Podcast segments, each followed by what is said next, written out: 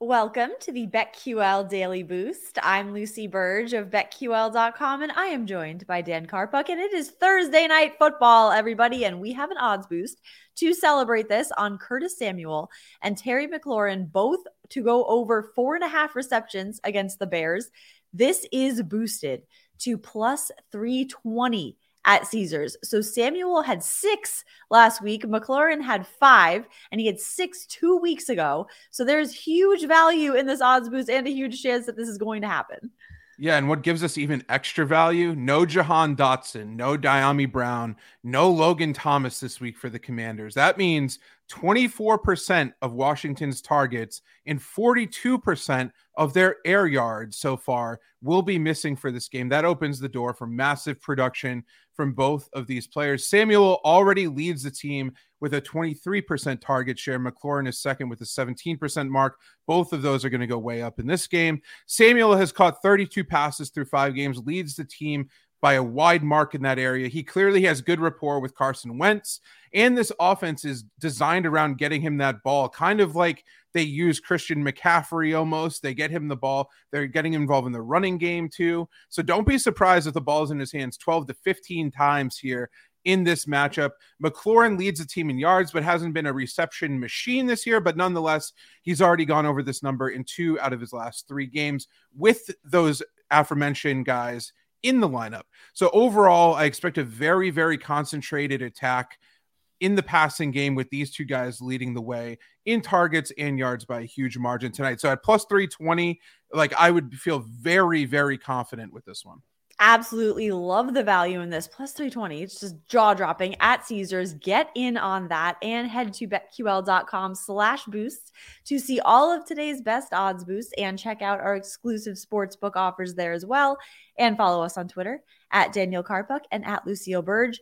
Favorite bets, I am going with baseball. It was pointed out to me yesterday that every team I root for loses this season. so I am going with a pick on the Yankees today. Yes. So the, but I picked this because I I mean the Yankees are good. They just they won the first game of the series. This number, Nestor Cortes, over three and a half strikeouts, got this at minus 180 at DraftKings. So this number seems very low to me because he hit this over in four of uh, his last four starts of the whole season, all four of them. And I think he can keep that streak going in this ALDS. Game two against the Guardians, he had a whopping 12 strikeouts in his final start of the season with five four, and seven in the starts before that. He faced the Guardians twice this season once in April when he had eight strikeouts against them, and again in July when he had six. So I think Nestor Cortes will rise to the occasion in this one and hit the over on this very low total tonight three and a half strikeouts. I am absolutely going over on that. Yeah, and I think this Guardians team, the, the active hitters went something like four for 34 against him in yeah. those in those couple starts as well. So he clearly had their number. I, I love that. I'm gonna yeah. go Darnell Mooney over 99 and a half receiving yards. This is at plus 850 at DraftKings. Pick of the week here. I got on this nice and early, and I am not backing down now. The Commanders have av- allowed an average of 190 yards per game to opposing wide receivers. That's the fourth worst in the NFL so far. Mooney was out there for 94% of his team's plays in week five. That was a season high. And I, I that hasn't translated to much success. Obviously, we know there's some issues with the Browns, with the or not, excuse me, not the Browns, the Bears passing game. He's only caught 10 of 21 targets, 173 yards. you know, I mean, yeah, that too. but he's accounted for 40.61% of his team's air yards, 350. No other Bears wide receiver has more than 151, and 24% of his team's targets. This is a great spot tonight for Justin Fields and Chicago to have some success in the passing game. I really like the over as well, which is, I know, a little bit surprising. It's at 38 and a half right now.